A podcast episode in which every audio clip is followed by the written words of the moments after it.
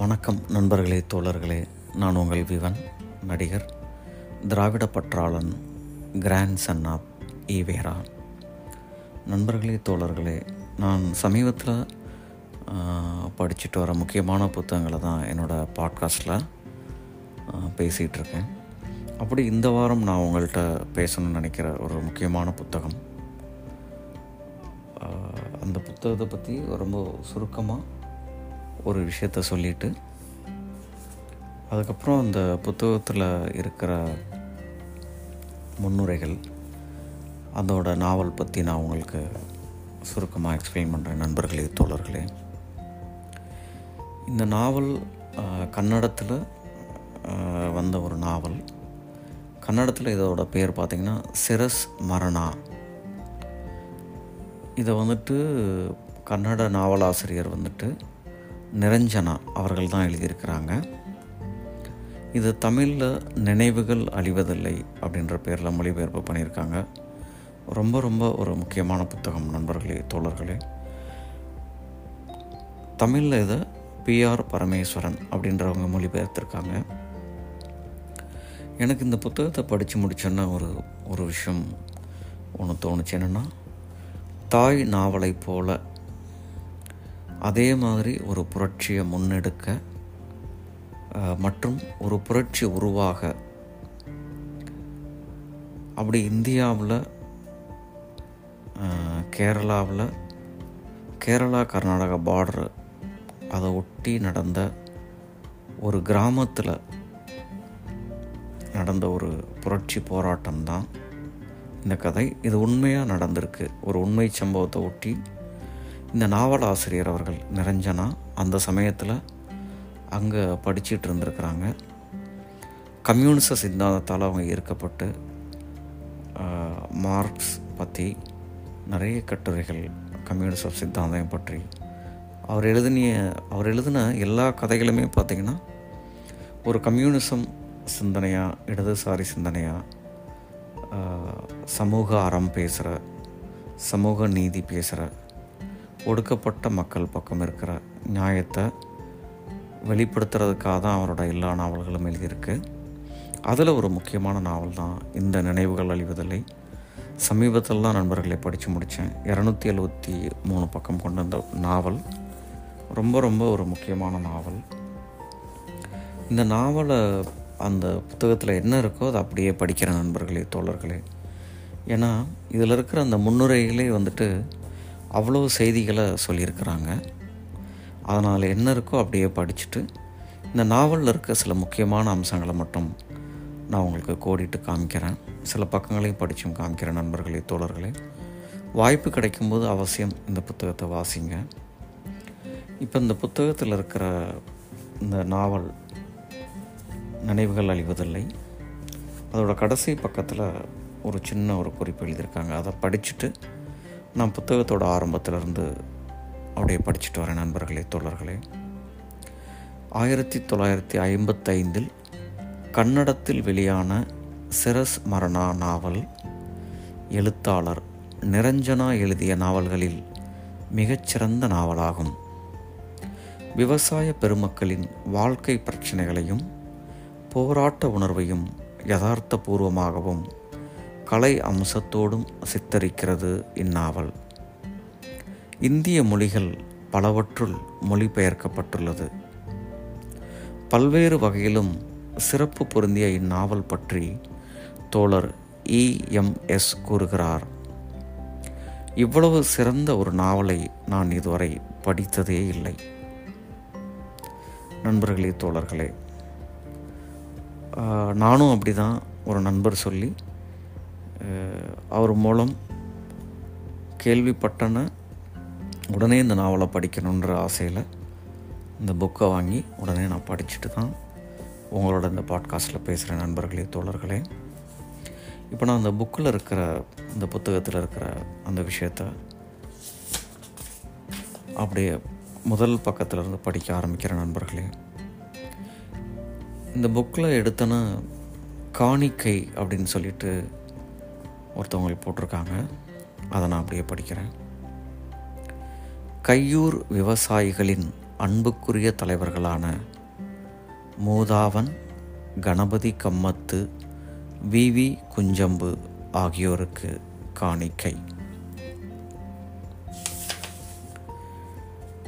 அடுத்து இதோட எட்டாம் பதிப்பிற்கான பதிப்புரை. நண்பர்களே, இந்த பதிப்புரை எல்லாமே ரொம்ப ஒரு ஆழமாகவும் அர்த்தம் நிறைந்ததாகவும் இருக்குது. அதனால் நான் எல்லா பதிப்பிற்கான பதிப்புரையும் நான் படிச்சுட்டு இந்த நாவலை பற்றி அப்படியே வாசிக்கிற நண்பர்களே, தோழர்களே. எட்டாம் பதிப்பிற்கான பதிப்புரை. நினைவுகள் அழிவதில்லை நாவலை உங்களில் ஒரு சிலர் வாசித்திருப்பீர்கள். ஆனால் புதிய தலைமுறையினர் பெரும்பாலும் படித்திருக்க வாய்ப்பில்லை என்றே தகவல்கள் கூறுகின்றன. கையூர் தோழர்கள் குஞ்சம்பு, அப்பு, அபுபக்கர், சிறுகண்டன் தூக்கிலிடப்படுவதற்கு முன் இந்திய கம்யூனிஸ்ட் கட்சியின் பொதுச் செயலாளர் தோழர் பி. சி. ஜோஷியுடன் தோழர் பி. சுந்தரையா சிறையில் சென்று சந்தித்த போது நடந்த உருக்கமான உரையாடல்களை அன்றே ஜனசக்தி இதழ் வெளியிட்டிருந்தது. உலகம் முழுவதும் அந்த தோழர்களை விடுதலை செய்ய கோரி எழுந்த கண்டன குரல்களை எல்லாம் அரிய சிறப்புமிக்க எழுத்துக்களாக பொன்னி பதிப்பக உரிமையாளர் தோழர் வைகரை வாணன் அவர்கள் தொகுத்து அளித்துள்ளார். இதை நினைவுகள் அழிவதில்லை ஆறாம் ஏழாம் பதிப்பில் பின்னிணைப்பாக வெளியிட்டோம். பின்னிணைப்பு என்பதாலோ என்னவோ அது பலரது கவனத்தை பெறாது போயிற்று. கவன ஈர்ப்பின் பொருட்டு அந்த பின்னிணைப்பு பகுதியை தற்போதைய மக்கள் பதிப்பில் சிறப்புரையாக முன்பகுதியிலேயே வெளியிடுகிறோம். நினைவுகள் அழிவதில்லை நாவல் தமிழில் வெளிவந்தவுடன் எவரெஸ்ட் கண்ணையா என்ற தோழர் உற்சாக மிகுதியில் அதை நாடகமாக்கி சென்னை அயனாவரம் கலையரங்கத்தில் அரங்கேற்றினார். அரங்கேற்றுவதற்கு ஒரு சில தினங்களுக்கு முன் சென்னை நகர போலீஸ் நாடக பிரதியை தங்களிடம் சமர்ப்பித்து அனுமதி பெற்று நடத்துமாறு உத்தரவிட்டனர். அன்று தோழர் வி. பி. சிந்தன் அவர்கள் தோழர் கண்ணையாவிடம் அப்படி ஏதும் செய்ய வேண்டாம் என்றும் போலீஸால் முடிந்ததை செய்யட்டும் பார்க்கலாம் எனவும் தெரிவித்தார். நாடக அரங்கேற்றம் அன்று சென்னை நகரம் முழுவதுமிருந்து கட்சி தோழர்கள் திரண்டனர். நாடகம் நடந்தது போலீஸ் அனுமதி பெறாமலேயே. ஆனால் நாடக மொழி தெரியாத தோழர் கண்ணையாவின் முயற்சி தோல்வியை தழுவின. நினைவுகள் அழிவதில்லை நாவலின் உணர்ச்சி ததும்பிய கட்டங்கள் எல்லாம் நாடகத்தில் எங்கோ பறந்து சென்று விட்டன. வெறிச்சோடி கடந்தது. நாடகத்திற்கென்று ஒரு மொழி உண்டு, அதேபோல் சினிமாவுக்கும் ஒரு மொழி உண்டு, ஏன் கவிதைக்கும் பாடலுக்கும் கூடத்தான். அம்மொழியை கற்காமல் அல்லது அதை அறிந்தவர்களை கொண்டு செய்யாத எந்த முயற்சியும் இதுபோலத்தானே வீணே போகும் என்பதற்கு இது ஒரு நல்ல உதாரணம். தோழர் லெனின் கூறுவதை பாருங்கள். இங்கு அறிவு பற்றாக்குறையை ஆர்வத்தாலும் அவசரத்தாலும் பிறவற்றாலும் ஈடு செய்து கொள்ளும் அல்லது ஈடு செய்து கொண்டு விட்டோம் என கற்பனை செய்து கொள்ளும் போக்கு நம்மிடம் மிகுதியாகவே இருப்பதை நாம் மறக்கலாகாது. நமது அரச பொறியமைவை புத்தமைக்கும் பொருட்டு எப்பாடுபட்டேனும் நாம் மேற்கொண்டாக வேண்டிய பணி என்னவெனில், முதலாவதாக கற்றறிதல், இரண்டாவதாக கற்றறிதல், மூன்றாவதாகவும் கற்றறிதல். கற்ற பின்னர் அந்த விஞ்ஞான அறிவு பயனில்லா பண்டமாகவே கற்ற பின்னர் அந்த விஞ்ஞான அறிவு பயனில்லா பண்டமாகவோ ஆடம்பரமான வாய்ப்பேச்சாகவோ அமைந்து விடாதபடி அடிக்கடி நம் மத்தியில் இப்படி நேர்ந்து விடுவதை மறைக்காமல் ஒப்புக்கொண்டுதான் ஆக வேண்டும். விஞ்ஞான அறிவு மெய்யாகவே நமது ஊனும் குருதியுமாகி விடுமாறு முழுமையாகவும் மெய்யாகவும் நமது அன்றாட வாழ்க்கையின் உள்ளடக்க கூறாகி விடுமாறு உறுதி செய்து கொள்ளுதல் வேண்டும் என குறிப்பிடுகிறார் தோழர் லெனின். தோழர் லெனின் எவ்வளோ அற்புதமாக சொல்லியிருக்கார் பாருங்க. The historian has to deal with the result of an event, the artist with the first of the event, Leo Tolstoy. வரலாற்றாளன் ஒரு நிகழ்வின் விளைவுகளை கையாள வேண்டியவனாகிறான், ஒரு கலைஞனோ நிகழ்வின் உண்மைகளை கையாள வேண்டியவனாகிறான், லியோ டால்ஸ்டாய். வரலாற்றாளனுக்கும் கலைஞனுக்கும் உள்ள வித்தியாசத்தை பற்றி டால்ஸ்டாயின் மேற்கூறிய வரிகள் சுட்டுகின்றன. அவரின் போரும் அமைதியும் நாவல் ஒரு வரலாற்று புதினமாகவே அறியப்படுகிறது. அந்த நாவல் அறிமுகத்தில் இது பற்றி அவர் ஒரு பெரிய விவாதத்தையே செய்கிறார். அவர்தான் அந்த வகை இலக்கியத்திற்கு பிதாமகன் என்று கூட சொல்லலாம். இன்று மராத்தி மொழியில் ஜெயந்த் நார்லிக்கர் மூலம் அறிவியல் புதினம் தலைத்து வருகிறது. ஆனால் அரசியல் புதினம் இன்னும் அரிச்சோடி நிலையிலேயே இருப்பதாக கருதுகிறேன். அப்படியே வந்தவைகளும் பேசுவதற்குரிய நிலையில் இல்லை என்று நினைக்கிறேன். பயாலாஜிக்கல் ஃபிக்ஷன் வாழ்க்கை வரலாற்று புதினம் நம் தமிழுக்கு புதிதானாலும் என்னை சுண்டி இழுத்த அப்படியான ஒரு நூல் the scalpel the sword the story of an doctor Norman Bethune by Sydney Gordon and Ted Allan. எனது முப்பது ஆண்டு கனவு இப்போது மெய்ப்பட உள்ளது. இவ்வாண்டு இறுதியில் அந்நூலை தமிழில் வெளியிட வேலை நடந்து வருகிறது. மக்கள் பதிப்பாக மிக குறைந்த விலையில் அழகிய வடிவில் உங்கள் கைகளில் தவழும் இந்நூலை பல்லாயிரம் மக்கள் வாசிக்க உதவுங்கள். நண்பர்களே, தோழர்களே, இந்த பதிப்புரையில் ரொம்ப முக்கியமான ஒரு கருத்தை சொல்லியிருக்கிறதுனால தான் இந்த பதிப்புரையில் இருக்க எல்லா விஷயத்தையும் நான் படித்து காட்டணும்னு ஆசைப்பட்றேன். நண்பர்களே, தோழர்களே, இப்போது ஏழாம் பதிப்பிற்கான பதிப்புரை. இந்நூல் பற்றி சில அழியாத நினைவுகள் உங்களிடம் பகிர்ந்து கொள்ள விரும்புகிறேன்.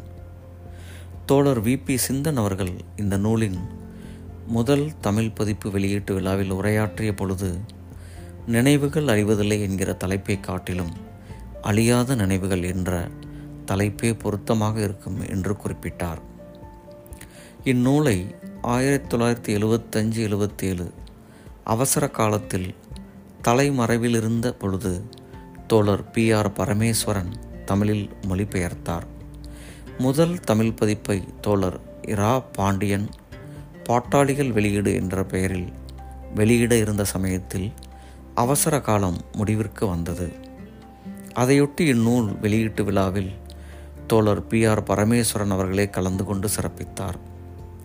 தற்போது உங்கள் கைகளில் உள்ள இந்த ஏழாவது மறுபதிப்பில் கையூர் தியாகிகள் தூக்கிலிடப்படுவதற்கு முன் இந்திய கம்யூனிஸ்ட் கட்சியின் பொதுச் செயலாளர் பி சி ஜோஷி அவர்கள் தியாகிகளை சந்தித்த விவரங்களும் அத்தோடு உலகம் முழுவதும் அன்று கையூர் தியாகிகளை விடுவிக்க கோரி நடத்திய இயக்க வரலாற்றையும் தோழர் வைகரை அவர்கள் பின்னணிப்பாக தொகுத்து வழங்கியிருக்கிறார். இந்நூலின் ஒவ்வொரு மறுபதிப்பின் பொழுதும் இந்நூலை பெரும்பாலான மக்களுக்கு கிடைக்கச் செய்யும் வகையில் வீடு வீடாக சென்று பிரச்சாரம் செய்து படித்து பரவசமடைய வைத்து அவர்களை தியாகம் செய்ய தூண்டிடும் ஒரு செயல்பாட்டை நாம் என்றைக்கு செய்யப்போகிறோம், ஏன் செய்யவில்லை என்கிற ஆதங்கம் பீரிடுகிறது. இந்நூலை வாசித்த பின் மற்றவர்களுக்கு அறிமுகப்படுத்துங்கள், வாசிக்க இயலாதவர்களுக்கு வாசித்து காட்டுங்கள், அதன் பின் பாருங்கள் இந்நூலின் வலிமையை. நண்பர்களே, தோழர்களே, இந்த பதிப்புரையிலே இந்த வார்த்தையை நீங்கள் கேட்டிருப்பீங்க. அதனால தான் நானும் இந்த புத்தகத்தை படிச்சுட்டு என் மூலமாகவும் சில நண்பர்களுக்கும் தோழர்களுக்கும் கடத்த முடியுன்ற நம்பிக்கையோடு இதை நான் படிச்சுக்கிட்டு இருக்கேன். நண்பர்களே, தோழர்களே, முதல் பதிப்பிற்கான பதிப்புரை. ஆயிரத்தி தொள்ளாயிரத்தி நாற்பது இந்தியாவில் விவசாயிகள் நில பிரபுத்துவத்திற்கும் ஏகாதிபத்தியத்திற்கும் எதிராக அணி திரளத் தொடங்கிய காலம். வடக்கு மலபாரிலுள்ள கையூர் என்ற கிராமத்தில் விவசாயிகள் சங்கம் அமைந்தது. அந்த கிராமம் தற்போது கேரளாவின் கண்ணனூர் மாவட்டத்தில் உள்ளது. ஆயிரத்தி தொள்ளாயிரத்தி ஐம்பத்தாறில் மாநிலங்கள் புனரமைப்பதற்கு முன்பு இக்கிராமம் விவசாயிகள் சங்க மாநாட்டு பிரச்சனையொட்டி நடைபெற்ற ஊர்வலத்தில் அத்துமீறி தலையிட்டு தொல்லை கொடுத்த ஒரு போலீஸ்காரனுக்கும் மக்களுக்கும் மோதல் ஏற்பட்டது. மக்களிடமிருந்து தப்பிக்க ஆற்றில் குதித்த போலீஸ்காரன் உயிரிழந்தான். இதைத் தொடர்ந்து கையூரிலும் சுற்று வட்டாரத்திலும் நடைபெற்ற மனித வேட்டையும் அடக்குமுறையும் வரலாற்றின் மிக கொடுமையான அத்தியாயங்களில் ஒன்றாகும். இதையொட்டி தொடரப்பட்ட வழக்கில் குற்றம் சாட்டப்பட்டவர்களான சிறுகண்டன், அப்பு, அபுபக்கர், குஞ்சம்பு ஆகியோர் ஆயிரத்தி தொள்ளாயிரத்தி நாற்பத்தி மூணு மார்ச் மாதம் இருபத்தி ஒன்பதாம் தேதி கண்ணனூர் மத்திய சிறையில் தூக்கிலிடப்பட்டார்கள். தூக்கு தண்டனை வழங்கப்பட்ட சி கே நம்பியார் சிறுவனாக இருந்த காரணத்தால் அவரது மரண தண்டனை ஆயுள் தண்டனையாக மாற்றப்பட்டது. இத்துடன் கையூர் சம்பவம் இந்திய வரலாற்றின் வீரம் செறிந்த ஓர் அத்தியாயமாக ஆகிவிட்டது. கையூர் தியாகிகளின் வீர நினைவு இன்னும் மக்களுக்கு வீர உணர்வையும் ஆவேசத்தையும் அளிக்கிறது. இச்சம்பவம் நடந்த காலத்தில் நிரஞ்சனா நீலேஸ்வரத்திலுள்ள ராஜாவின் உயர்நிலைப் பள்ளியில் மாணவராக இருந்தார். அங்கு கல்வி சிறந்த முறையிலும் செலவற்றதாகவும் இருந்தது. அங்கு கன்னட பிரிவும் இருந்தது. அதில் சேர்ந்து படிக்க சுற்றுப்புறங்களில் இருந்த கன்னட பகுதியிலிருந்து ஏராளமான மாணவர்கள் நீலேஸ்வரத்திற்கு வந்தனர். நிரஞ்சனா அவர்களில் ஒருவராக இருந்தார். கல்விக்கான செலவு என்பது அங்கு இல்லாமல் இருந்ததாலேயே அவர் அங்கு வந்தார். அப்போது அவரது சிறு பிராயத்து பெயரான குலுகுந்த சிவராவ் என்று அழைக்கப்பட்டார். கன்னட மூல நாவலின் முன்னுரையில் ஆசிரியர் கூறுவதை கேளுங்கள். அந்த கிராமத்திலிருந்து மூன்று மைல் தூரத்தில் வாழ்ந்து கொண்டிருந்த நான் போராட்டத்தில் மிக நெருங்கிய பார்வையாளர்களில் ஒருவனாக இருந்தேன். பின்னால் மங்களூரில் வழக்கு மன்றத்தின் நிகழ்ச்சிகளை ஒரு இளம் பத்திரிகையாளன் என்ற முறையில் சேகரித்தேன். அந்த நிகழ்ச்சியோடு இவ்வாறு இருந்த நெருக்கத்தின் விளைவே இந்நாவல். அப்படியானால் இது யதார்த்த சம்பவத்தின் பிரதிபலிப்பு மட்டும்தானா? இல்லை, இது படப்பிடிப்பு அல்ல. உண்மையான நிகழ்ச்சிகளின் இந்நாவலின் அடிப்படையாக இருந்த போதிலும் அதன் மீது கலாபூர்வமாக கட்டி எழுப்பப்பட்டுள்ள மாளிகை எனது கற்பனையின் படைப்பு. நூலாசிரியர் நிரஞ்சனா பதினான்காவது வயதிலேயே எழுதத் தொடங்குகிறார். மங்களூரிலிருந்து பிரபல எழுத்தாளர் சங்கரபட்டை ஆசிரியராக கொண்டு வெளிவந்த ராஷ்டிர பந்து என்னும் வாரப்பத்திரிகையில் அவரது கதைகள் வெளிவரத் தொடங்கியது. ஆயிரத்தி தொள்ளாயிரத்தி நாற்பத்தி ஒன்றில் எஸ்எஸ்எல்சி தேர்வு எழுதிய காலத்தில் முடிவுகள் வெளிவதற்கு முன்பே இந்த பத்திரிகையின் உதவி ஆசிரியரானார். காந்தியவாதியதாக காந்தியவாதியாக இருந்த நிரஞ்சனா மார்க்சியத்தின் பால் நெருங்கினார். அடுத்த ஆண்டு கம்யூனிஸ்ட் கட்சியில் உறுப்பினரானார். ஆயிரத்தி தொள்ளாயிரத்தி நாற்பத்தி எட்டில் கர்நாடக மாநில கம்யூனிஸ்ட் கட்சியின் ஏடான ஜனசக்தியின் ஆசிரியரானார். ஆயிரத்தி தொள்ளாயிரத்தி நாற்பத்தி எட்டு ஐம்பத்தி ஒன்று ஆண்டுகளில் தலைமறைவாக இருந்த பத்திரிகை ஆசிரியர் பொறுப்பை நிறைவேற்றினார். அதற்கு பிறகு கைது செய்யப்பட்டு ஒன்பது மாத விசாரணைக்கு பின் ஆட்சேபகரமான கட்டுரை எழுதியதற்காக அபராதம் விதிக்கப்பட்டார். ஆயிரத்தி தொள்ளாயிரத்தி ஐம்பத்தி ஒன்றாம் ஆண்டு ஆயிரத்தி தொள்ளாயிரத்தி ஐம்பத்தி ஒன்றாவது ஆண்டு இறுதியில் கம்யூனிஸ்ட் கட்சியிலிருந்து விலகினார். இலக்கிய பணியிலும் சுயேட்சையான பத்திரிகை பணியிலும் தொடர்ந்து ஈடுபட்டு வருகிறார். நிரஞ்சனாவின் முதல் கதை தொகுப்பு ஆயிரத்தி தொள்ளாயிரத்தி நாற்பத்தைந்திலும் இரண்டாவது தொகுப்பு ஆயிரத்தி தொள்ளாயிரத்தி நாற்பத்தி ஏழிலும் வெளியிடப்பட்டதுடன் கன்னட இலக்கியத்தில் முதன்மையான இடத்தை பெற்றுவிட்டார். முதல் நாவல் விமோசன ஆயிரத்தி தொள்ளாயிரத்தி ஐம்பத்தி மூணில் வெளிவந்தது. இதுவரை இருபத்தி ஐந்து நாவல்களும் எட்டு சிறுகதை தொகுப்புகளும் மூன்று நாடகங்களும் பத்திரிகை மற்றும் புத்தகங்களில் பல்வேறு விஷயம் குறித்து எழுதிய ஏழு கட்டுரை தொகுப்புகள் உட்பட அறுபது நூல்கள் கன்னட மொழிக்கு வழங்கியுள்ளார். ஆயிரத்தி தொள்ளாயிரத்தி அறுபத்தி ஒன்பது எழுபத்தி நாலு காலகட்டத்தில் இவர் ஞான கங்கோத்ரி எனும் ஏழு சிறிய கலைக்களஞ்சியத்தை கன்னடத்தில் தொகுத்தார். அவருடைய முக்கியமான நாவல் மிருத்யஞ்சயா என்பதாகும். இந்நாவல் நாலாயிரத்து ஐநூறு ஆண்டுகளுக்கு முன் எகிப்திய உயர் பாதிரி மற்றும் நிலப்பிரபுக்களின் கூட்டு சக்தியான ஃபரே நியாயசடியாவை எதிர்த்து நடத்திய விவசாயிகளின் புரட்சியாகும். மனிதகுல வரலாற்றில் நிகழ்ந்த முதல் விவசாயிகளின் புரட்சியை பற்றிய இந்நாவல் ஆயிரத்தி தொள்ளாயிரத்தி எழுபத்தி ஆறில் வெளியிடப்பட்டது. நினைவுகள் அழிவதில்லை என்னும் தலைப்பில் நாம் வெளியிடுகின்ற இந்நூலை சிரஸ்மரணா என்னும் பெயரில் ஆயிரத்தி தொள்ளாயிரத்தி ஐம்பத்தி நாலில் ஆசிரியர் நிரஞ்சனா அவர்கள் வெளியிட்டார். இந்நாவலை பற்றி நூலாசிரியர் கூறுவதை கேளுங்கள். இந்நூலை வாசித்த பிறகு கம்யூனிஸ்ட் சார்பு என்றோ கட்சி பிரச்சாரம் என்றோ ஒரு சிலராவது சொல்லுவதற்கு வாய்ப்பு இருக்கிறது. அவர்களிடம் ஒன்று மட்டுமே எனக்கு சொல்ல வேண்டியுள்ளது. கையூர் சம்பவம் நடந்த காலத்திலும் நான் கம்யூனிஸ்ட் கட்சியில் உறுப்பினராக இருக்கவில்லை. இந்த நாவல் எழுதுகிற போதும் கட்சி உறுப்பினர் அல்ல, எந்த கட்சியிலும் உறுப்பினர் அல்ல, யாரையாவது திருப்திப்படுத்துவதற்காக எழுதியதும் இல்லை. நான் எனது மனசாட்சிக்கு மட்டும் பொறுப்பு உள்ளவனாகவே இருக்கிறேன். ஆசிரியரின் இதய சுத்தியான கூற்று இலக்கிய உலகில் நமக்கு ஓர் உண்மையை புலப்படுத்துகின்றது. சமுதாய பிரச்சனைகளை தன்னுடைய மனசாட்சிக்கு பொறுப்புள்ளவனாக இருந்து யதார்த்த பூர்வமாக கலைஞன் படைக்கும்போது ஈவிரக்கமின்றி சுரண்டும் சமுதாயத்தை தகர்ப்பதற்கு அதுவே ஓர் ஆயுதமாக பயன்படுகிறது. எனவே நாவலின் பண்பாயுள்ள யதார்த்தம் அதற்கு பற்றுக்கோடாக அமைய வேண்டும் என்று நாம் வலியுறுத்தும் போது கம்யூனிஸ்டுகள் எங்களை நிர்பந்திக்கிறார்கள் என்று சில ஸ்டார் எழுத்தாளர்கள் பிரச்சனையை திசை திருப்ப பார்க்கிறார்கள். முதலாளித்துவ சந்தையின் நியதிகளுக்கு ஏற்ப நடந்து கொள்ளும் இவர்கள் புரட்சிகர தத்துவத்திற்கு எதிராகவே எழுதி வருகிறார்கள் என்பதன் மூலம் இவர்களின் வர்க்க சார்பை, வக்கிரங்களை அறிந்து கொள்ள முடிகின்றது. நினைவுகள் அழிவதில்லை என்ற தலைப்பில் வெளியிடப்படும் இந்நாவல் கையூர் விவசாய மக்களின் வாழ்க்கை போராட்டத்தை அடிப்படையாக கொண்டு எழுதப்பட்டது. கையூர் விவசாய மக்கள் ஆதிக்கத்தை எதிர்த்து போராடினார்கள், ஈவிரக்கமற்ற சுரண்டலை எதிர்த்து போராடினார்கள், அக்கிரமத்தை எதிர்த்து போராடினார்கள். இது ஆதிக்க வர்க்கத்திற்கு ஒரு பேரிடியாக இருந்தது. அதனால் அந்நிய ஏகாதிபத்தியம், போஞ்சல்ஸ் கொலை வழக்கு என்ற போர்வையில் விவசாயிகள் சங்க நடவடிக்கையை நிர்மூலமாக்க ஏவிவிட்ட அடக்குமுறையும் அதற்கு அவர்கள் சிந்திய இரத்தமும் நம் நினைவை விட்டு நீங்காது.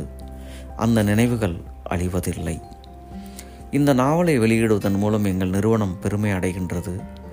இன்றைய தேவையை மனதில் கொண்டு சுவை குன்றாமல் மொழிபெயர்த்த தோழர் பி. ஆர். பரமேஸ்வரன் அவர்களுக்கும் இந்நூலை வெளிக்கொண்டு வருவதில் ஆர்வம் காட்டிய தோழர் செந்தில்நாதன் அவர்களுக்கும் நூல் சிறப்பாக அமைய வேண்டும் என்பதில் அக்கறையுடன் இருந்த தோழர்கள் அனைவருக்கும் எங்கள் நன்றி. இரா பாண்டியன், ஆயிரத்தி தொள்ளாயிரத்தி எழுபத்தி ஏழு, சென்னை. நண்பர்களே, தோழர்களே, ஆசிரியரோட முன்னுரை. சிகரம் ஆசிரியர் திரு செந்தில்நாதன் அவர்களும் சென்னை புக் ஹவுஸ் பதிப்பாளர் திரு பாண்டியன் அவர்களும் என்னுடைய சிரஸ்மரணா நாவல் திரு பி. ஆர். பரமேஸ்வரன் அவர்களால் தமிழில் மொழிபெயர்க்கப்பட்டுள்ளது என்பதை கூறிய போது மகிழ்ச்சி அடைந்தேன். மிக அழகாக கொண்டு வரப்பட்ட அப்புத்தகம் எனக்கு மகிழ்ச்சியை தந்தது. ஆயிரத்தி தொள்ளாயிரத்தி ஐம்பத்தி ஐந்தில் வெளியிடப்பட்ட சிரஸ்மரணா நாவல் நான் எழுதிய நாவல்களுள் எனக்கு மிக பிடித்த ஒன்று. இந்நாவல் மீண்டும் வெளிவருவது என்பது இதை எழுதியவன் வாழ்க்கையில் இரண்டாவது முறையாக இளமையை பெறுவது போன்ற ஒரு நிகழ்ச்சியாகும். இதன் மொழிபெயர்ப்புகள் ஆயிரத்தி தொள்ளாயிரத்தி எழுபத்தி நான்கில் துவங்கியது. முதலில் மலையாளத்திலும் பின்னர் ஆங்கிலத்திலும் தமிழ், இந்தி ஆகிய மொழிகளில் வெளியிடப்பட்டது. தற்போது தெலுங்கிலும் மராத்தியிலும் இதன் மொழிபெயர்ப்பு அச்சில் உள்ளது. சிரஸ்மரணா மலையாளத்தில் கதை பிரசங்கமாக மாற்றப்பட்டுள்ளதாக அறிகிறேன். அது ஒரு கருத்து கிராமிய கலை வடிவத்தை அடையும் பொழுது அது வெகுஜனங்களின் மனதை கவ்வி பிடிக்கிறது. அவ்வாறே ஒரு நல்ல திரைப்படமும் ஆகும். கையூர் தியாகிகளின் வீரக்கதையை இந்தியாவிலும் வெளிநாடுகளிலும் பிரபலப்படுத்துவதில் என்னுடைய சிரஸ்மரணா நாவல் பயன்படுகிறது என்பது குறித்து மகிழ்ச்சி அடைகிறேன். தற்போதைய இந்த பதிப்புக்கு மொழிபெயர்ப்பாளர் திரு பரமேஸ்வரனுக்கும் சென்னை புக் ஹவுஸ் திரு பாண்டியனுக்கும் மற்றும் இவர்களை எனக்கு அறிமுகப்படுத்தி வைத்த தேசாபிமானி திரு கோவிந்த பிள்ளைக்கும் நான் நன்றி உடையவனாவேன். தமிழ்நாட்டு மக்கள் நினைவுகள் அழிவதில்லை நாவலை விரும்புவார்கள் என நம்புகிறேன். பெங்களூர், நிரஞ்சனா. மூல ஆசிரியர். நண்பர்களே, தோழர்களே, அடுத்து மொழிபெயர்ப்பாளர் பற்றிய குறிப்பு. இந்த நாவலை தமிழுக்கு தருவதில் மற்றற்ற மகிழ்ச்சி அடைகிறேன். சுரண்டலுக்கும் சமூக கொடுமைகளுக்கும் தீயிட்டு பொசுக்கி பொதுவாழ்வு காண சமுதாய புரட்சி போரில் ஈடுபட்டுள்ள பாட்டாளிகளுக்கு உத்வேகமூட்ட இந்நூல் நிச்சயம் பயன்படும் என்று எண்ணுகிறேன். கையூர் தியாகிகளின் வீரக்காதை கல்நெஞ்சம் படைத்தவர்களையும் கலங்கச் செய்யும், ஆதிக்கத்தையும் அக்கிரமத்தையும் எதிர்த்து போராட துணிவை தரும், அரசியல் உணர்வு அற்றவர்களையும் அரசியல் உணர்வு பெறச் செய்யும், பாட்டாளி மக்களின் வாழ்க்கையையும் போராட்டத்தையும் கருப்பொருளாக கொண்டு படைக்கப்பட்ட மிகச்சிறந்த நவீனம் இது. இவ்வளவு சிறந்த நூலை நான் இதுவரை படித்ததில்லை என்று தோழர் இ. எம். எஸ். நம்பூதிரிபாட் இந்நூலை பற்றி குறிப்பிட்டது எவ்வளவு பொருத்தமானது என்பதை இந்நூலை படிக்கும் ஒவ்வொருவருக்கும் உணர முடியும். இந்நாவலை படித்தபோது எனக்கு ஏற்பட்ட உணர்ச்சியின் காரணமாகவும் இதை தமிழாக்க வேண்டும் என்று தோழர் என்றாம் மற்றும் பல தோழர்களும் என்னை தூண்டியதனாலேயும் இதை தமிழாக்கும் முயற்சியில் ஈடுபடும் துணிவு எனக்கு ஏற்பட்டது. கன்னட மூலத்திலிருந்து திரு சி ராகவன் இந்நூலை மலையாளத்தில் மொழிபெயர்த்துள்ளார். இதில் நான் எந்த அளவு வெற்றி பெற்றுள்ளேன் என்பதை வாசகர்கள்தான் தீர்மானிக்க வேண்டும். எனது மொழிபெயர்ப்பை படித்து பார்த்து தேவையான திருத்தங்கள் செய்து உதவிய தோழர்கள் ஆ. சவுந்தரராஜன், செந்தில்நாதன் ஆகியோருக்கு என் நன்றியை தெரிவித்துக் கொள்கிறேன். எங்களது முயற்சிக்கு உறுதுணையாக நின்று இதை விரைவில் அச்சிட்டு வாசகர்களுக்கு அளிக்க ஆர்வமுடன் முன்வந்த சென்னை புக் ஹவுஸ் சார்ந்த சென்னை புக் ஹவுஸை சேர்ந்த தோழர்களுக்கும் நன்றியை தெரிவித்துக் கொள்கிறேன். பி. ஆர். பரமேஸ்வரன், சென்னை.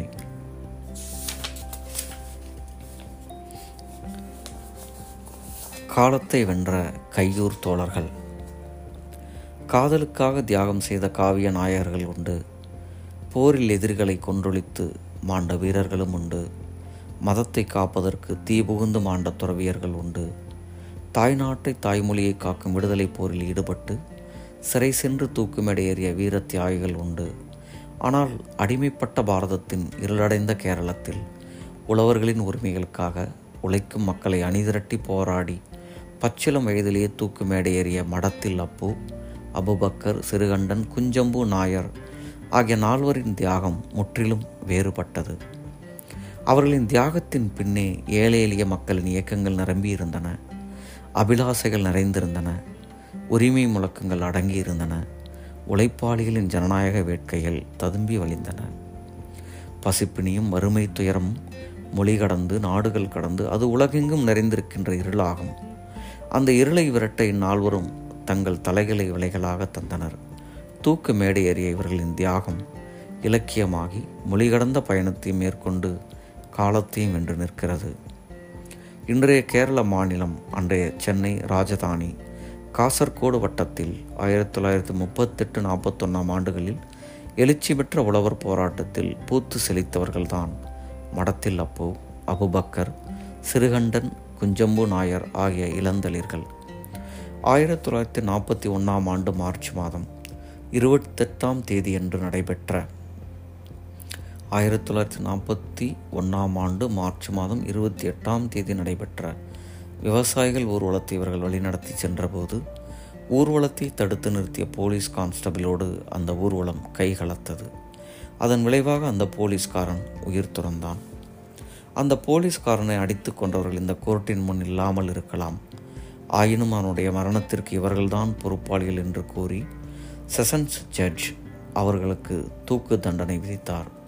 சென்னை ஹைகோர்ட்டும் அந்த தண்டனையை ஊர்ஜிதம் செய்தது.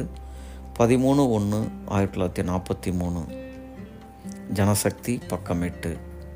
இந்நால்வர் தூக்கு மேடை ஏற காரணமாக இருந்த விவசாய இயக்க கதையை கன்னடத்தின் புகழ்மிக்க எழுத்தாளர் நிரஞ்சனா கன்னட மொழியில் ஆயிரத்தி தொள்ளாயிரத்தி ஐம்பத்தி ஐந்தில் சிரஸ்மரணா என்னும் பெயரில் புதின இலக்கியத்தில் பதியம் செய்தார். மலையாள மண்ணில் மலையாள மொழியில் நடந்த கதை முதன் முதலாக மொழி கடந்து கன்னடத்தை பற்றி ஒலிக்கியது. கதைக்களமான கையூர் கேரளத்தின் வடமேற்கு கடைக்கோடியிலும் கர்நாடகத்தின் தெற்கு எல்லையிலும் அமைந்த ஊர். எனவே மண்ணின் மொழியான மலையாளத்தை முந்திக்கொண்டு கன்னட மொழி கைப்பற்றி கொண்டது. கன்னடத்திலிருந்து மலையாளத்திற்கு போய் மலையாளத்திலிருந்து தமிழில் இந்திராவின் நெருக்கடி நிலை பிரகடன தலைமறைவு நாட்களில் பி. ஆர். பரமேஸ்வரன் மொழிபெயர்த்தார். நினைவுகள் அழிவதில்லை என்னும் பெயரில் ஆயிரத்தி தொள்ளாயிரத்தி எழுபத்தி ஏழாம் ஆண்டு முதல் பதிப்பாக தமிழில் வெளிவந்தது. ஆயிரத்தி தொள்ளாயிரத்தி முப்பத்தி எட்டு முதல் ஆயிரத்தி தொள்ளாயிரத்தி நாற்பத்தி மூணு வரை நடந்த எழுச்சிமிக்க தியாகம் ஆயிரத்தி தொள்ளாயிரத்தி ஐம்பத்தி ஐந்தாம் ஆண்டு கன்னடத்தில் பதிவு செய்யப்பட்டு இருபத்தி ரெண்டு ஆண்டுகள் கழித்து தமிழில் வந்திருப்பதிலிருந்தே கையூர் தியாகிகளின் தியாகம் மொழியை கடந்து காலத்தை மீறி நிற்பதை புரிந்து கொள்ளலாம். கையூர் இளைஞர்களான மடத்தில் அப்பு, அபுபக்கர், சிறுகண்டன், குஞ்சம்பு நாயர் ஆகிய நால்வருக்கும் விதிக்கப்பட்ட தூக்கு தண்டனையை பிரிட்டனின் பிரிவியூ கவுன்சிலும் உறுதி செய்தது. இந்திய மந்திரி மிஸ்டர் அமெரி பிரிட்டிஷ் நாடாளுமன்றத்தில் பேசும்போது, பல பேர்கள் சேர்ந்து ஒரே எண்ணத்துடன் ஒருவரை கொன்றதாக நிரூபிக்கப்படுகிறது. அவர்களில் குறிப்பாக இவர்தான் உயிரை போக்கினார் என்று தெரியவில்லை. இருந்தபோதிலும் அவர்களை கொலை குற்றம் செய்தவர்கள் ஆவார்கள் என்று குறிப்பிட்டார். கையூர் தோழர்களுக்கு தூக்கு தண்டனை உறுதி என்பதை அமெரியின் நாடாளுமன்ற பேச்சு உறுதிப்படுத்தியது. இருபத்தைந்து வயதுக்குட்பட்ட அந்த நால்வரின் தூக்கு தண்டனையை எதிர்த்து நாடு முழுக்க எதிர்ப்பு இயக்கத்தை இந்திய பொது உடைமை இயக்கம் நடத்தியது. உலகத்தையே உலுக்கி கொண்டிருந்த உலக யுத்தம் நடைபெற்ற ஆயிரத்தி தொள்ளாயிரத்தி முப்பத்தி ஒன்பது நாற்பத்தைந்து ஆண்டுகளுக்கு இடைப்பட்ட காலத்தில் இந்தியாவில் விடுதலை இயக்கமும் உக்கிரம் பெற்றது. காந்தி தலைமையில் காங்கிரஸ் போராடி கொண்டிருந்தபோது நேதாஜி தலைமையிலான இந்திய தேசிய இராணுவம் தென்கிழக்கு ஆசிய நாடுகளில் போர் தயாரிப்பில் இருந்தது. இதே காலகட்டத்தில் உள்ளடக்கிய ஆயிரத்தி தொள்ளாயிரத்தி முப்பத்தி எட்டு நாற்பத்தி மூணில்தான் முப்பத்தி எட்டு நாற்பத்தி மூணில்தான் கையூர் விவசாயிகள் போராட்டம் நடைபெற்றது. இந்த காலகட்டத்தில் உழைப்பாளிகள், உழவர்கள் ஆகியோரின் சனநாயக உரிமைகளுக்கான போராட்டம், உலக அளவில் பாசிச எதிர்ப்புக்கான போராட்டம், இந்திய விடுதலை போராட்டம் ஆகிய மும்முனைகள் ஆகிய மும்முனைகளில் கடுமையான போராட்டத்தை பொது உடைமை இயக்கம் முன்னெடுத்தது. மேலும் கிராமப்புறங்களில் ஆதிக்கமிக்க நலவுடைமையாளர்கள் தொடுத்த கொடூர தாக்குதலுக்கும் பிரிட்டிஷ் ஏகாதிபத்தியத்தின் இராணுவம் மற்றும் காவல்துறையின் கொடிய ஒடுக்குமுறைக்கும் முகம் கொடுத்து போராடிய போது ஆங்காங்கே மோதல்கள் நிகழ்ந்தன. இவை போராட்ட போக்கின் இயல்பில் நிகழ்ந்தவை. இதற்கே தூக்கு மேடை ஏற்றப்பட்டோர் பல நூறு பேரானவர் இதற்கு தூக்கு மேடை ஏற்றப்பட்டோர் பல நூறு பேராவர். இந்த வரிசையில் கையூர் தோழர்கள் முக்கிய தியாக பங்களிப்பை செய்துள்ளனர்.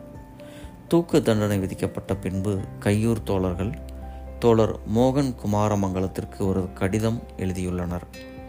அக்கடிதத்தில், நீங்கள் அனுப்பிய கடிதம் கிடைத்தது, விவரம் அறிந்தோம், சந்தோஷித்தோம், தைரியத்தோடும் இருந்து வருகிறோம்.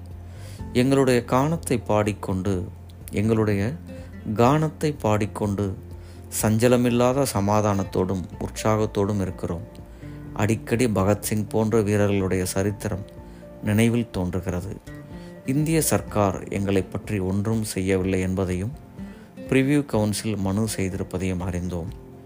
நாங்கள் சாக வேண்டி நேருமானால் அது நமது மாத்ருபூமிக்காகத்தான் என்று குறிப்பிட்டிருக்கிறார்கள். இக்கடிதம் பதினெட்டு பதினொன்று நாற்பத்தி ரெண்டு ஜனசக்தி இதழில் வெளியிடப்பட்டிருக்கிறது. கையூர் தோழர்கள் நாட்டு மக்களுக்காக ஒரு பகிரங்க கடிதம் ஒன்றையும் எழுதியுள்ளனர். ஒன்றுபட்டு தேசத்தை பாதுகாருங்கள் என்று தலைப்பிட்டு பதிமூணு ஒன்று நாற்பத்தி மூணு அன்று ஜனசக்தி அக்கடிதத்தை வெளியிட்டிருக்கிறது.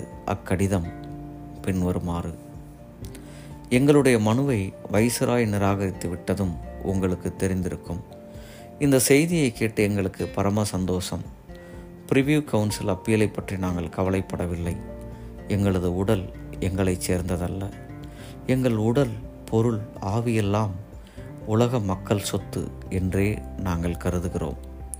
தாய்நாட்டின் சேவையில் உயிரை அர்ப்பணம் செய்யும் பாக்கியம் எங்களுக்கு கிடைத்திருக்கிறது என்பதை கண்டு நாங்கள் பெருமை அடைகிறோம். சிறையில் ஒவ்வொரு நிமிஷமும் தேசிய கீதங்களை பாடிக்கொண்டே கழித்து வருகிறோம். பகத்சிங்கை போன்ற தேசபக்தர்களின் வீரம் எங்களுக்கு உற்சாகத்தை ஊட்டுகிறது. ஜார் மன்னனின் கொடுங்கோலாட்சியை புரட்சியின் மூலம் நிர்மூலம் ஆக்குவதற்கு முன்னே தோழர் லெனின் அனுபவித்த கஷ்டங்களையும் நாங்கள் மறக்கவில்லை. இந்திய மக்களை ஒன்று திரட்டி ஐக்கிய நாட்டு மக்களோடு சேர்ந்து பாசிசத்தை வீழ்த்தி உலக மக்களை ஆக்கிரமிப்பிலிருந்து காப்பாற்றுவதற்கான நமது தோழர்கள் தங்கள் முழு சக்தியை கொண்டு முயற்சி செய்து வருவதை கேட்க நாங்கள் அளவிலா மகிழ்ச்சி அடைகிறோம். தாய்நாட்டின் சுதந்திரத்திற்காகவும் ஜப்பானிய வெறியர்களை எதிர்த்து நடக்கும் போராட்டத்தில் நாங்கள் பங்கெடுத்து கொள்ள முடியாமல் இருப்பதற்காக நாங்கள் வருந்துகிறோம். நமது தோழர்கள் தங்களது சலியா உழைப்பினாலும் உண்மை சேவையினாலும் சனங்களுக்கு உதாரணமாக விளங்க வேண்டும். அவர்களுக்கு ஊக்கத்தையும் உற்சாகத்தையும் தைரியத்தையும் ஊட்டி தேச சுதந்திரத்திற்காக சகலத்தையும் தியாகம் செய்ய மக்கள் அனைவரையும் நம் தோழர்கள் ஒன்று திரட்ட வேண்டும். நம் நாட்டில் உள்ள எவ்வளவோ வீரர்களின் சரித்திரம் நமக்கு தைரியத்தை அளிக்கிறது. உலக மக்கள் இந்த யுத்தத்தில் நிச்சயம் வெற்றி பெறுவார்கள் என்று நாங்கள் நம்புகிறோம். வருங்காலத்தில் புது உலகம் சிருஷ்டிக்கப்படும் என்ற நம்பிக்கை எங்களுக்கு உண்டு. தேசிய ஒற்றுமையை நிலைநாட்டுங்கள், அது ஒன்றுதான் தேச விமோசனத்திற்கான ஒரே மார்க்கம். கம்யூனிஸ்ட் கட்சி நீடூடி வாழ்க, புரட்சி நீடூடி வாழ்க. மடத்தில் அப்பு, சிறுகண்டன், அபுபக்கர், குஞ்சம்பு நாயர். நண்பர்களே, தோழர்களே, இந்த தூக்கு மேடை ஏறிய தோழர்களோட கடிதத்தை படித்திருக்கிறோம். இப்போ அதுக்கு அடுத்தபடியாக ஒரு ஆர்டிக்கலை படிக்கிற நண்பர்களே, தோழர்களே, ஒவ்வொருத்தருமே தனித்தனியாக என்ன சொல்கிறாங்க.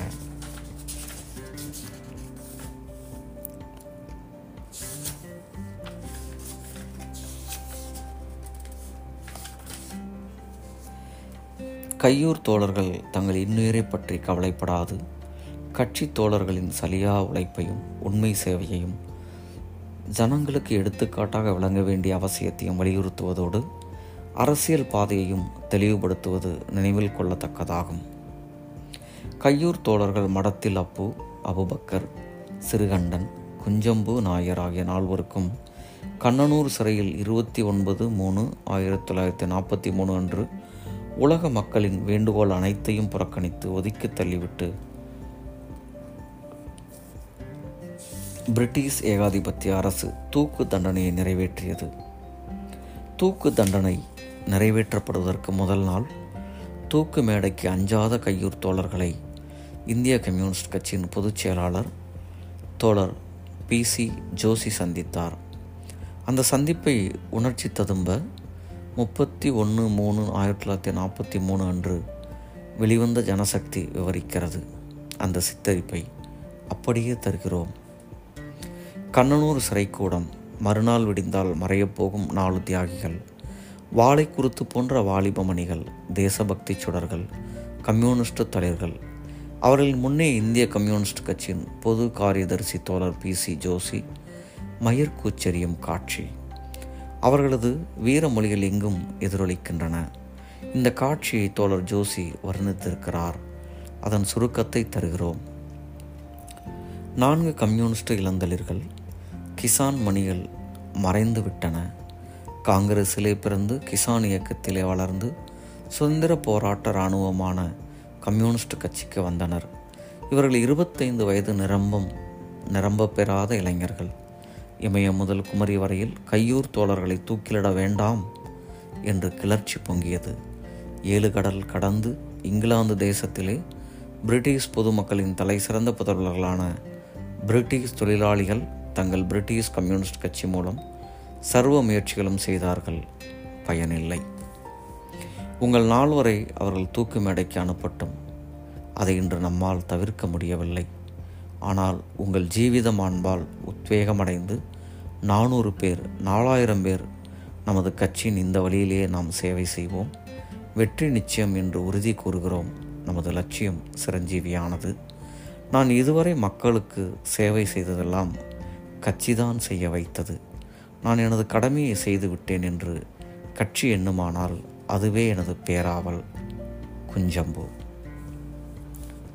நமது கட்சியின் பலம் வளர்ந்து வருகின்றது என்று மகத்தான செய்தியை கொண்டு வந்திருக்கிறீர்கள். இந்த கூடிய சக்தியுடன் நாங்கள் தூக்குமேடை ஏறுவோம். அப்போ நமது தியாகிகளின் வாழ்விலிருந்து பல படிப்பினைகளை உணர்ந்திருக்கிறோம். தியாகிகளில் ஒன்றாக உயிரை அர்ப்பணம் செய்யும் கௌரவம் எங்களுக்கு கிடைக்கும் என்று சொப்பனத்திலும் கூட நினைக்கவில்லை. நாங்கள் தீரத்துடன் தூக்குமேடை ஏறுவோம் என்று தோழர்களுக்கு சொல்லுங்கள். எனது தாய் திரம்ப வயதானவள், அவளை உற்சாகப்படுத்துங்கள். எனது சகோதரர்கள் இளஞ்சிறுவர்கள், கட்சி வேலைக்காக பயிற்சி கொடுங்கள். நான் தான் குடும்பத்தில் தலைச்சன், அவர்களை பராமரிக்க வேறு யாரும் இல்லை. அபுபக்கர். இதுவரைக்கும் பேசாமல் இருந்த தோழர் சுந்தரையா கூறினார், நீங்கள் அவர்களுக்கு தைரியமூட்டுவதற்காக வந்தீர்கள், ஆனால் பதிலாக உங்களுக்கு தைரியமூட்டிவிட்டார்கள். அவர்கள் நமது தியாகிகள், அவர்களுக்கு தைரியமூட்ட வேண்டுவதில்லை. நான் பின்னால் விடப்பட்டிருக்கும் அவர்களது தோழன். எனக்கு தைரியம் தேவை, அது எனக்கு கிடைத்து விட்டது என்று பதில் கூறினேன். இருபத்தி ஒன்பதாம் தேதி காலை நால்வரும் தூக்கிலிடப்பட்டனர். முந்தின இரவிலே புரட்சி கீதங்களிலே லயித்திருந்தனர். கம்யூனிஸ்ட் பார்ட்டி ஜிந்தாபாத் என்று கோஷமிட்டனர். அந்த இரவிலே கண்ணனூர் மத்திய சிறையிலே கண்ணிமைக்கவில்லை யாரும். காலையிலே மூவாயிரம் பொதுமக்கள் இவர்களது வீர உடலை தர வேண்டினர். அதிகாரிகள் மறுத்துவிட்டனர். ஜோஷியின் ஆங்கில உரையாடலை மலையாளத்தில் கிருஷ்ணப்பிள்ளை மொழிபெயர்த்து கூறினார்.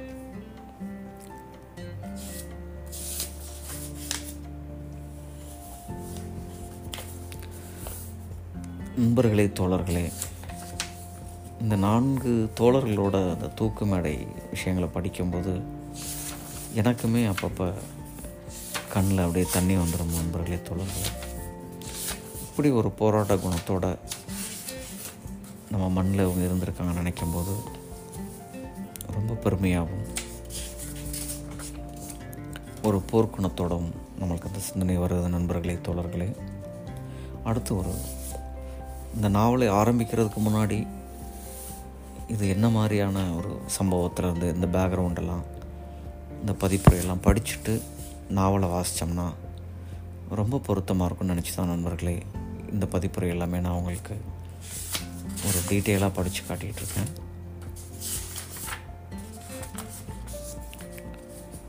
அடுத்து ஒரு ஒரு சின்ன ஆர்டிக்கல். இச்சந்திப்பு நிகழ்ந்த கணங்கள் வரலாற்று சிறப்புடைய மிக மிக அற்புதமான மகத்துவமிக்க கணங்கள் அல்லவா? கையூர் தோழர்களின் தூக்கு தண்டனையை ரத்து செய்யக்கோரி எண்ணற்ற பொதுக்கூட்டங்கள் நாடு முழுவதும் நடைபெற்றன. அவர்களின் வீரமிக்க தியாகங்களுக்கு பாராட்டுக்களும் வாழ்த்துக்களும் வந்து குவிந்தன. மராட்டிய மாநிலத்திலிருந்து நூற்றி பத்து கடிதங்கள் வந்தன. அதே மாநிலத்தை சேர்ந்த விவசாய சங்கங்கள், தொழிற்சங்கங்கள் உள்ளடக்கிய ஐந்து அமைப்புகள் வாழ்த்துச் செய்திகளை அனுப்பியிருந்தன. ஆந்திராவிலிருந்து இருபத்தோரு விவசாய சங்கங்கள் மற்றும் தொழிற்சங்கங்களும் இந்திய கம்யூனிஸ்ட் கட்சியின் மாநிலக்குழுவும் புரட்சி வாழ்த்துக்களை தெரிவித்தன. வங்கத்திலிருந்து பல மாவட்டங்களைச் சேர்ந்த பதினான்கு அமைப்புகள் செய்திகளை அனுப்பின. தூக்கு தண்டனை ரத்து செய்ய கோரி ஹவுரா மாவட்டத்தில் ஆயிரத்து ஐநூறு பெண்கள் பங்கேற்ற பேரணி நடைபெற்றது. ஐக்கிய மாகாணத்திலுள்ள டேராடூனில் கம்யூனிஸ்ட் கட்சியின் மாவட்ட குழு தூக்கு தண்டனை ரத்து செய்யக்கோரி மாபெரும் பேரணி நடத்தியது. இப்பகுதியிலிருந்து எட்டு நல்வாழ்த்து செய்திகள் அனுப்பப்பட்டன. இந்திய கம்யூனிஸ்ட் கட்சியின் தமிழ் மாநில குழுவும், மைசூர் சுரங்க தொழிலாளர் நிர்வாகக் குழுவும், பொன்மலை தென்னிந்திய ரயில்வே தொழிலாளர் சங்கமும் கையூர் தோழர்களுக்கு புரட்சி வாழ்த்துக்களை அனுப்பி வைத்தன. இந்திய கம்யூனிஸ்ட் கட்சியின் கேரள மாநில குழுவின் சார்பாக தோழர் கிருஷ்ணப்பிள்ளை தங்கள் மண்ணின் மைந்தர்களுக்கு வீரமிக்க விடை கொடுக்கும் செய்தியை அனுப்பினார். அச்செய்தியில் கடமையை செய்யும் பொழுது தன் உயிரை துரும்பாக நினைத்து செய்கிறான். ஒரு போல்ஸ்விக் உயிரிழக்க ஒரு நிமிஷமும் தயங்க மாட்டான். கடமையை செய்வதில் ஒரு தோழர் உயிரை பறி கொடுத்தால் கண்ணீர் விடுவது போல்ஸ்விக் பழக்கம் அல்ல. எந்த போல்ஸ்விக்கும் அதை செய்ய மாட்டான். மக்களின் சுதந்திரத்திற்காக போராடும் கம்யூனிஸ்டுகள், நாட்டின் விடுதலைக்காக போராடும் கம்யூனிஸ்டுகள் லட்சியத்திற்காக ஒரு தரம் அல்ல, அவசியமானால் ஆயிரம் தரம் ஆனந்தத்துடன் மறிக்க தயார். கொஞ்சமும் பதற்றமின்றி எல்லளவும் தயங்காமல் உங்கள் தியாகமும் வீரமும் நினைவிலிருந்து மறையவே மறையாது. என்றென்றும் எங்களுக்கு உங்கள் நினைவு உணர்ச்சியூட்டும். தேசபக்தி கொண்ட தேசப்பணியை பூர்த்தியாக்காமல் விட்டு செல்கிறீர்கள். எங்கள் உடம்பில் ஒரு சொட்டு இரத்தம் இருக்கும் வரை அப்பணியினை எங்கள் உடம்பில் ஒரு சொட்டு இரத்தம் இருக்கும் வரை அப்பணியினை பூர்த்தி செய்ய உழைப்போம் என்று பிரதிகை எடுத்துக்கொள்கிறோம். புரட்சி வாழ்த்து என்று குறிப்பிட்டிருந்தார்.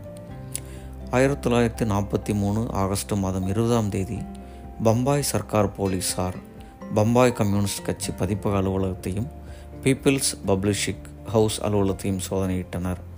மராத்தி மொழியில் வெளியிடப்பட்டிருந்த பிரதிகளையும் கைப்பற்றி சென்றனர். கையூர் தோழர்களின் குடும்பத்திற்காக இங்கிலாந்தில் நிதி திரட்டப்பட்டது. ராட் ஸ்டாரா போல்கி, சோரன்சன், பிஜி பாஸ்டா, D N Pritt, Livingstone, Reginald Bridgeman ஆகியோர் நிதி திரட்டுவதில் முக்கிய பங்கு வகித்தனர். இவர்களில் பலர் கம்யூனிஸ்டுகளாகவும் பிரிட்டன் நாடாளுமன்ற உறுப்பினர்களாகவும் இருந்தவர்கள். திரட்டப்படும் நிதியை கையூர் தோழர்களின் குடும்பத்தினரிடம் சேர்ப்பதற்கு அகில இந்திய தொழிற்சங்க சங்க தொழிற்சங்க காங்கிரஸின் காரியதரிசி எம் என் ஜோஷியையும் தமிழ்நாட்டு கம்யூனிஸ்ட் தலைவர் மோகன் குமாரமங்கலத்தையும் நியமித்திருந்தனர் நியமித்திருந்தனர் கையூர் தோழர்களின் வீரச் செயலை வாழ்த்தி வங்க மொழியில் கவிதை ஒன்று வெளிவந்தது. அக்கவிதையை பீப்புள்ஸ் வார் ஆங்கில இதழ் மொழிபெயர்த்து வெளியிட்டது. ஆங்கில மொழிபெயர்ப்பிலிருந்து தோழர் பா ஜீவானந்தம் அவர்கள் தமிழில் மொழிபெயர்த்து முப்பத்தி ஒன்று மூணு ஆயிரத்தி தொள்ளாயிரத்தி நாற்பத்தி மூன்று ஜனசக்தி இதழில் வெளியிட்டார். அந்த உணர்ச்சி எழுச்சி மிக்க கவிதை இதோ.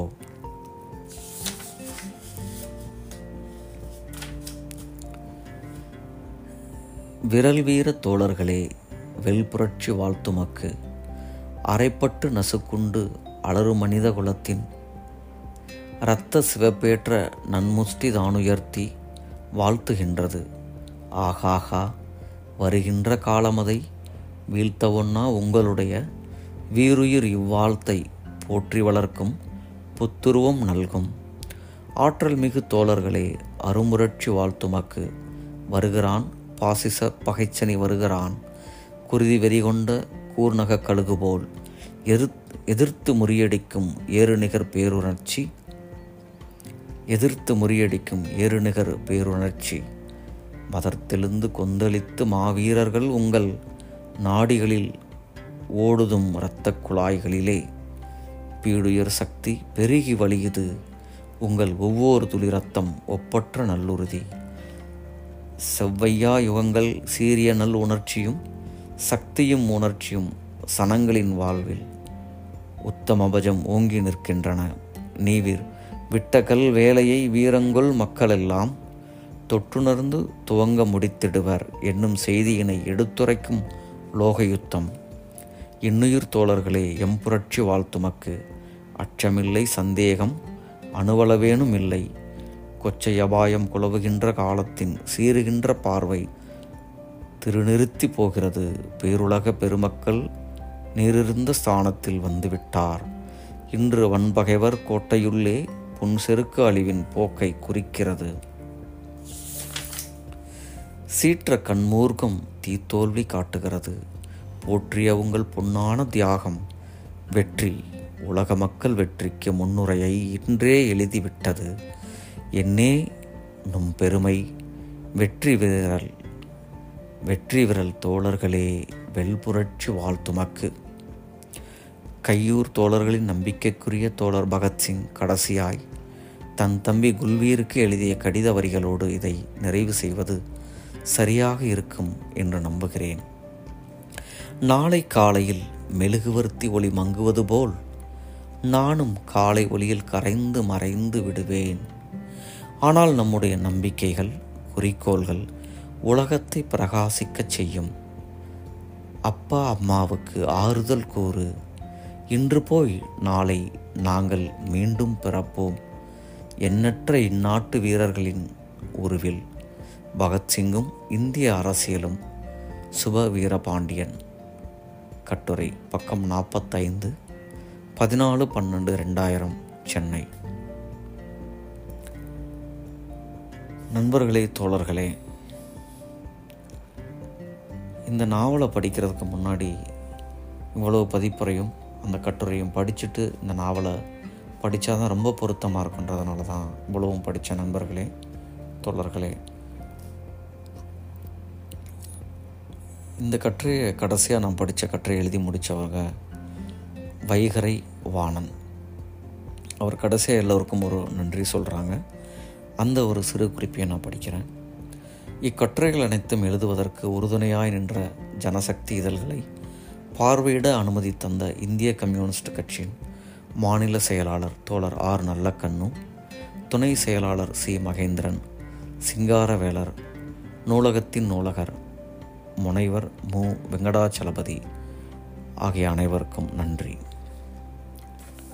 நண்பர்களே, தோழர்களே, இந்த நினைவுகள் அழிவதிலே நாவலை பார்ட் ஒன் பார்ட் டூ அப்படின்னு ரெண்டு தான் படித்தா தான் நல்லாயிருக்குன்னு நினைக்கிறேன் நண்பர்களே.